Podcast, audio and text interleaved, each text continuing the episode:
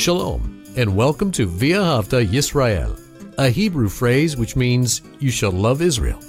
We hope you'll stay with us for the next 30 minutes as our teacher, Dr. Baruch, shares his expository teaching from the Bible. Dr. Baruch is the senior lecturer at the Zera Avraham Institute based in Israel. Although all courses are taught in Hebrew at the Institute, Dr. Baruch is pleased to share this weekly address in English. To find out more about our work in Israel, please visit us on the web at loveisrael.org. That's one word, loveisrael.org. Now, here's Baruch with today's lesson. Are you excited about God's call upon your life? Are you passionate to do the things that God is leading you to do? If you're listening to the Holy Spirit, if you understand the outcome of obedience, then you will indeed be committed to the things of God. Take out your Bible and look with me to the book of Romans and chapter 15. Now, we saw last week that Paul was speaking about the primary objective of humanity, and that is to bring glory and honor to God. And when we deal with this concept of service or ministry, what ministry is, is a person living in a way, behaving in a manner that influences others to do that same thing, to live a praiseworthy life, to honor God and to glorify Him. And the objective is that we multiply ourselves, that we are committed to that, and we are ministering to others to bring about them to do that same thing. Not only that they would live a God honorable life, but they too would influence others. And the congregation of the redeemed, that is the body of Messiah, would grow and grow throughout this world. That is the purposes of God. That is what God is about. So you have to ask yourself are you committed to these things? Well, look with me, if you would, to that 15th chapter of Romans. We're going to begin with verse 14. Now, remember, Paul was speaking to believers. He was convinced that these individuals were going to abound, abound in peace and joy, that they were going to have a kingdom hope. And therefore, because of that condition, God was going to use them just as God was using Paul. That they too could have an influence upon others. And this is exactly what he's referring to in verse 14. Look there, we read, But being convinced, my brethren, that I also myself concerning you. So he's convinced he says, I myself, meaning, this is a term that makes it emphatic, it's emphasized that he is really convinced within himself concerning you, this congregation in Rome, that you yourselves are full of goodness. Now, what does that mean? Being full of goodness. Well, we have learned that that word good, whether it's the Hebrew word or in this case the Greek word, that the word good in the Bible relates to the will of God. And what Paul is saying is this that he's convinced that these individuals, like him, are committed to the will of God.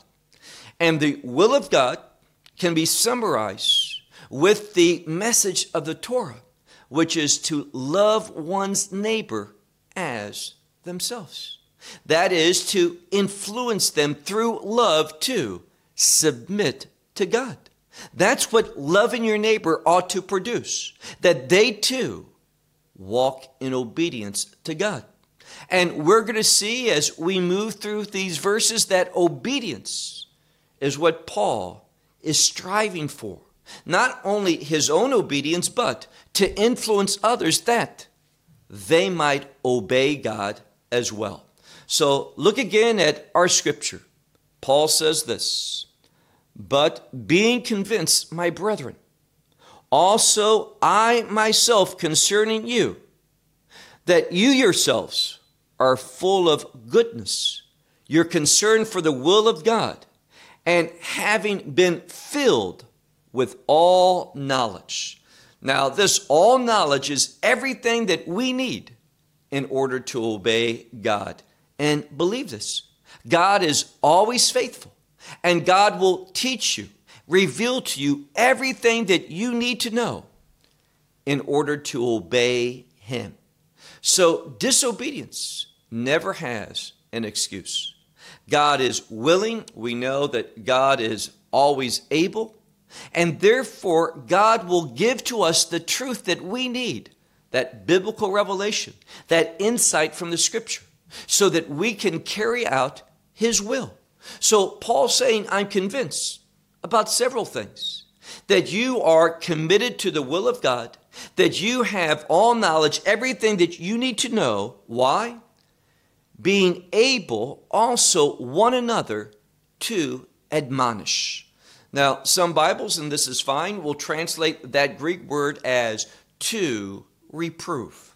Now, that word, whether it's translated admonished or reproved, it is a word that, that speaks of influencing, bringing a change whereby the order of God is maintained, and therefore the will of God can be performed that the will of God is going to be eventually the outcome.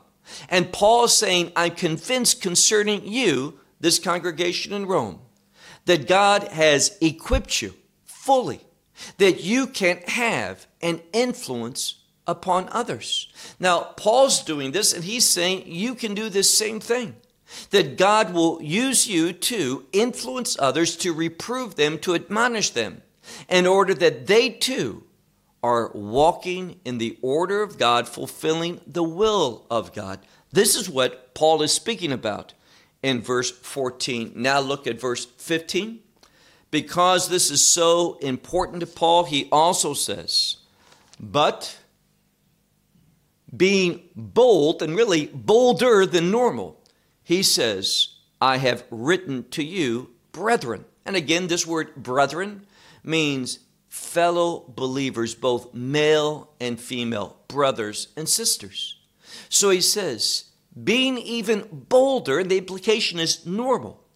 I have written to you, brethren, in part as reminding you on account of the grace that was given to me by God. Now, notice Paul is talking about, and we began with this, Paul is excited and passionate about the call upon his life. And there's an inherent relation between receiving the grace of God and knowing the call of God upon your life. God's grace not only saves, it does that. By grace that you have been saved. So through grace we're saved. We find our sins forgiven. We find that perfect invitation into the kingdom of God. But grace is more than just those wonderful things. Grace also will work in our life to bring us into the will of God, that the will of God and the order of God is fulfilled. And that's why Paul is going to be speaking about the grace that was given to him by God. And the next thing he's going to speak of is God's call upon his life. Grace equips us in order to obey the call of God. And this is why he says, look now to the second part of our verse 16, where it says, For me to be a servant of Messiah Yeshua, Christ Jesus, unto the nations. Now, what we need to know about Paul is this Paul personifies Israel. What do I mean by that? Well, God supernaturally created the Jewish people, Bnei Israel, the children of Israel, to be used by God in order to bless the nations. Now, is it just bless them, give them blessings? No. It also says a light to the nations, which means give them the revelation of God, the truth of God. That is what we read in the Bible give God's truth in order that through the truth and of course obedience to the truth that they might be blessed. And so Paul is personifying that. Paul understands he's received grace, that grace equips him, not only saves him, it does that, but more than that, that same grace works in his life, giving him that call and equipping him to fulfill that call. And Paul saying that I am a servant of Messiah Yeshua, Jesus Christ, unto, notice, unto the nations. And what is that service about? Keep reading. He says in the middle of verse 16, he uses a very significant word. It is a verb, but it's derived from the Greek word for a priest or those who work in the temple. And we're talking about what we could call sacred service, the administrating of the house of God. And what Paul is saying is, I'm a servant of Messiah Yeshua, and I am ministering this sacred service. And what is this sacred service that he's speaking about? It is the gospel of God. Now, let's talk for a moment about the gospel. I'm going to give you a very simple definition of the gospel it is good news specifically about redemption. And redemption is superior to atonement. Atonement, that word, kapara in Hebrew, simply means a covering. The sin is still there, but through atonement, the judgment is postponed. The judgment still has to be given, but it's delayed. Now, that's good temporally, but redemption is superior. Why? Through redemption, that sin is erased. It's as though it's never happened. So, redemption doesn't just delay God's judgment, it removes the need for God's judgment. And that's why it's the gospel. And I want to emphasize that the definite articles here, which means the good news, and the implication is the only good news about redemption. So he says, ministering the gospel of God in order that, and pay attention to this, in order that the offering of the Gentiles might be well pleasing. Now I realize that most Bibles in English use the word acceptable. Now I hear that word acceptable. Someone says, Is this really good? Well, it's acceptable. Now, I'm not pleased with that which is just acceptable. I want something well pleasing. And this word, when we look at it, it's really three Greek words put together. One Greek word, the first one, eu, means good. In Greek, those two letters, and we can pronounce it eu, eu, means good. And then the next word, pros, means towards. And the third word comes from the Greek word dechomai, which means to receive or welcome. So it's for or to a receiving, and don't forget that first word, good. The gospel brings about a good receiving. God receives us well because of the gospel. Now, in light of that, what do we want to do? We want to obey God. We want to serve God. We want to do the will of God, fulfill the objectives of God. That He is well pleased, that He receives our work, and He's well pleased. He receives it well. That's what this word is about, not just acceptable. So look again, Paul says he wants to give that good news of the gospel to the Gentiles in order that the offering of the Gentiles would be well pleasing and, notice this, sanctified in the Holy Spirit. Now, let me just say by way of a tangent nothing is good in God's eyes unless it is the outcome of the work of the Holy Spirit. If you're going to do anything pleasing to God, you must be led by the Spirit of God.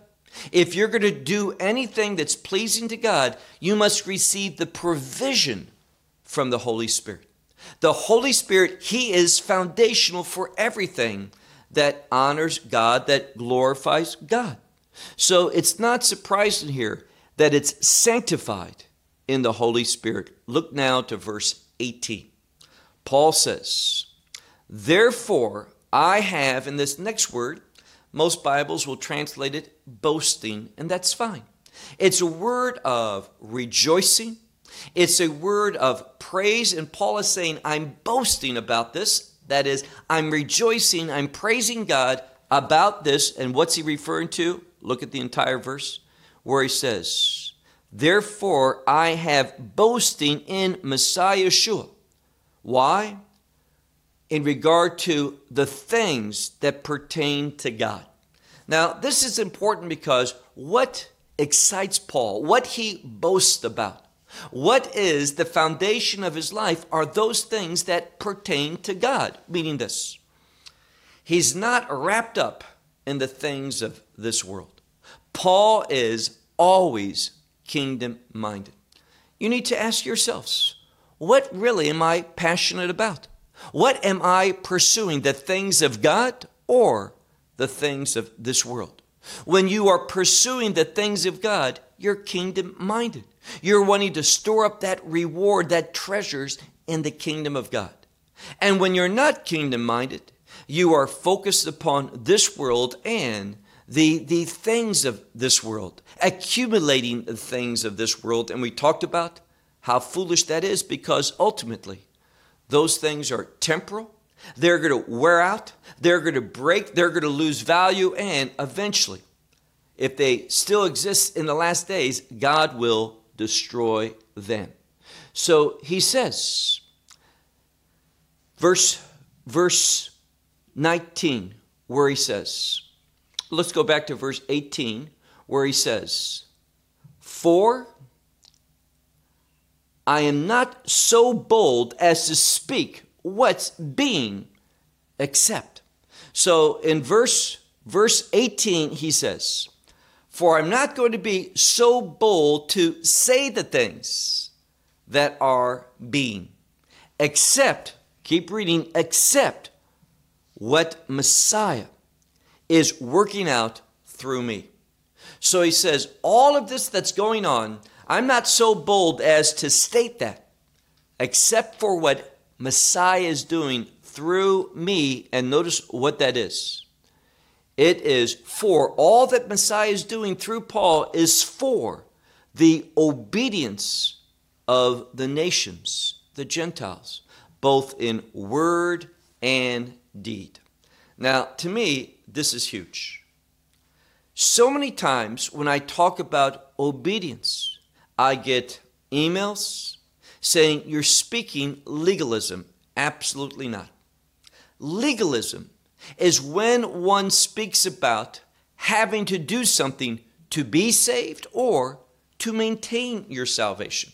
Never have I spoken on that issue we find that one is saved by grace. It's a free gift, not having to do with works. What does the scripture say?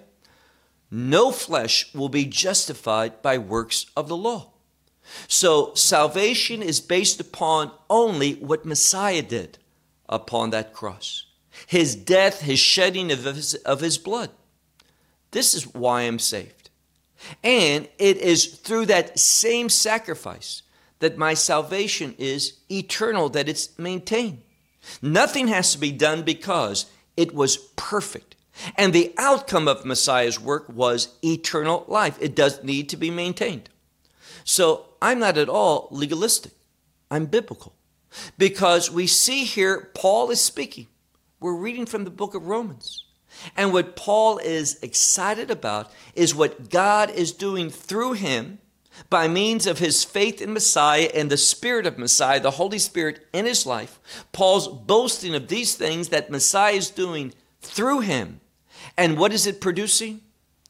The obedience of the Gentiles. Meaning, throughout the world, nations are obeying God. When I say nations, those who inhabit various nations. And what we're seeing here is that this is important. We see biblically, God says, I desire obedience and not sacrifice. So Paul is saying, God is working in him for what? For the obedience of the Gentiles by word and by deed. Verse 19. And doing so, how? In mighty signs and wonders, in the power of the Holy Spirit.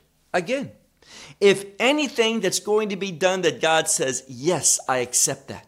I see that as obedience. I see that as the outcome of my will. You can be assured that the Holy Spirit is going to be at work through someone's life, in someone's life. And that's what we see here. In the power of the Holy Spirit, keep reading, middle of verse 19. So that I from Jerusalem and the regions around unto, and we have this place, Illyricum. Now, this town, Illyricum, is a place that we would call today the Balkan states, the former Yugoslavia. So we're talking about this location. And Paul is saying that through his ministry, that the gospel work, ministry, and obedience is being seen among the Gentiles, even unto these regions.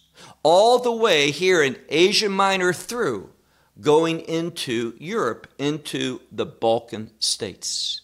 And he says concerning them that this is what is the fulfillment of the gospel of Messiah. Now, many Bibles will say the fulfillment of the preaching. It doesn't say preaching or speaking or proclamation. It doesn't say that. Check out this word. It's simply the word for fulfilling something. But what's important is the tense. It's in the perfect, which means this that the gospel has began to be fulfilled and this started in the past. It's true now and it will continue to go forward. And this is even true in our days. So he says, even in these regions, that the gospel of Messiah is being fulfilled. Verse 20. But thus, and the next word is usually translated as aspiring or ambition. And it's speaking about Paul, that Paul aspired to, that he had an ambition. But if you, again, if you look at this word, it's a word of loving, being committed to, and the word honorable. That which has value or significance. And Paul saying this I have love, I have a commitment to those things that are significant, those things that have value, those things that are honorable. And what's he speaking of? We'll keep reading. It is to preach the gospel. It brings out a wonderful outcome, the preaching of the gospel. And he says here that he is desiring to do that, preach the gospel, not where Messiah has, has been named, that he should not on someone else's foundation that he says, I should build. Paul's not trying to, to you know, piggyback off someone else, but rather he says, not building upon another man's foundation, but verse 21, our last verse, he says, But just as it has been written. Now, Paul here is going to quote from Isaiah. Isaiah 52 and verse 15. And what's so important is this Paul always is going into prophecy in order to show what God is doing in his life. And that same thing should be true for you and me that we should be living in obedience so that prophetic revelation, what God revealed many years ago to the prophets of old, that it's being fulfilled in our lifetime. That's what is of an interest to God. Our obedience fulfilling prophetic revelation. And that's why, notice what he says here concerning his own ministry what his life is producing, he says, but just as it's been written, to whom it has not been proclaimed, what has not been proclaimed, concerning him, his work, Messiah, that they should see. Now, this is a word for perceiving, or a word that has to do with seeing something and being able to respond to it. So Paul says, I'm not wanting to just, just build off of what someone else has done, but I want to go to the places where Messiah's name has not yet been revealed, the name Yeshua, Jesus, in order that they might perceive that those who have not been proclaimed to concerning him, that they might see, and those that have not heard, that they might understand. What Paul wanted to do was to be a source of revelation, that they might hear, they might have proclaimed, so that they can perceive and have understanding. And that word for understanding isn't just to comprehend, but it's a word of results. It is the word for understanding something to the degree that you're able now to carry out what you have seen, what you have heard, what you have understood. Paul, when we look at the Word of God, we see that Paul was, was interested in the power of God through the Holy Spirit producing things, both in word and deed, in people's life. That is, the truth of God ought to produce obedience. So let me ask you are you demonstrating obedience? Is your obedience well pleasing to God? Does God look at your life and sees that you're behaving good, meaning that which is in accordance with His will, that which is bringing about His blessing, that which manifests through obedience, it manifests the glory of God. That's what you and I are called to do. And Paul, I believe that he woke up every morning with a desire to experience that, to be used by God for such purposes. And let me conclude with this. When that is your objective, when you are excited and committed and passionate about those things, you're going to be excited about life and that you're going to have a passion for God because you're going to see the power of God being released through you. Of course, it's through the anointing of the Holy Spirit. You're going to be excited to see lives change. People begin to obey the will of God. And the outcome of that is going to be a joyful satisfaction. Well, I'm out of time until next week. May God bless you. Shalom from Israel. Well, we hope you will benefit from today's message and share it with others. Please plan to join us each week at this time and on this channel for our broadcast of loveisrael.org. Again, to find out more about us, please visit our website, loveisrael.org. There you will find articles and numerous other lectures by Baruch. These teachings are in video form. You may download them or watch them in streaming video. Until next week, may the Lord bless you in our Messiah Yeshua, that is, Jesus, as you walk with Him. Shalom from Israel.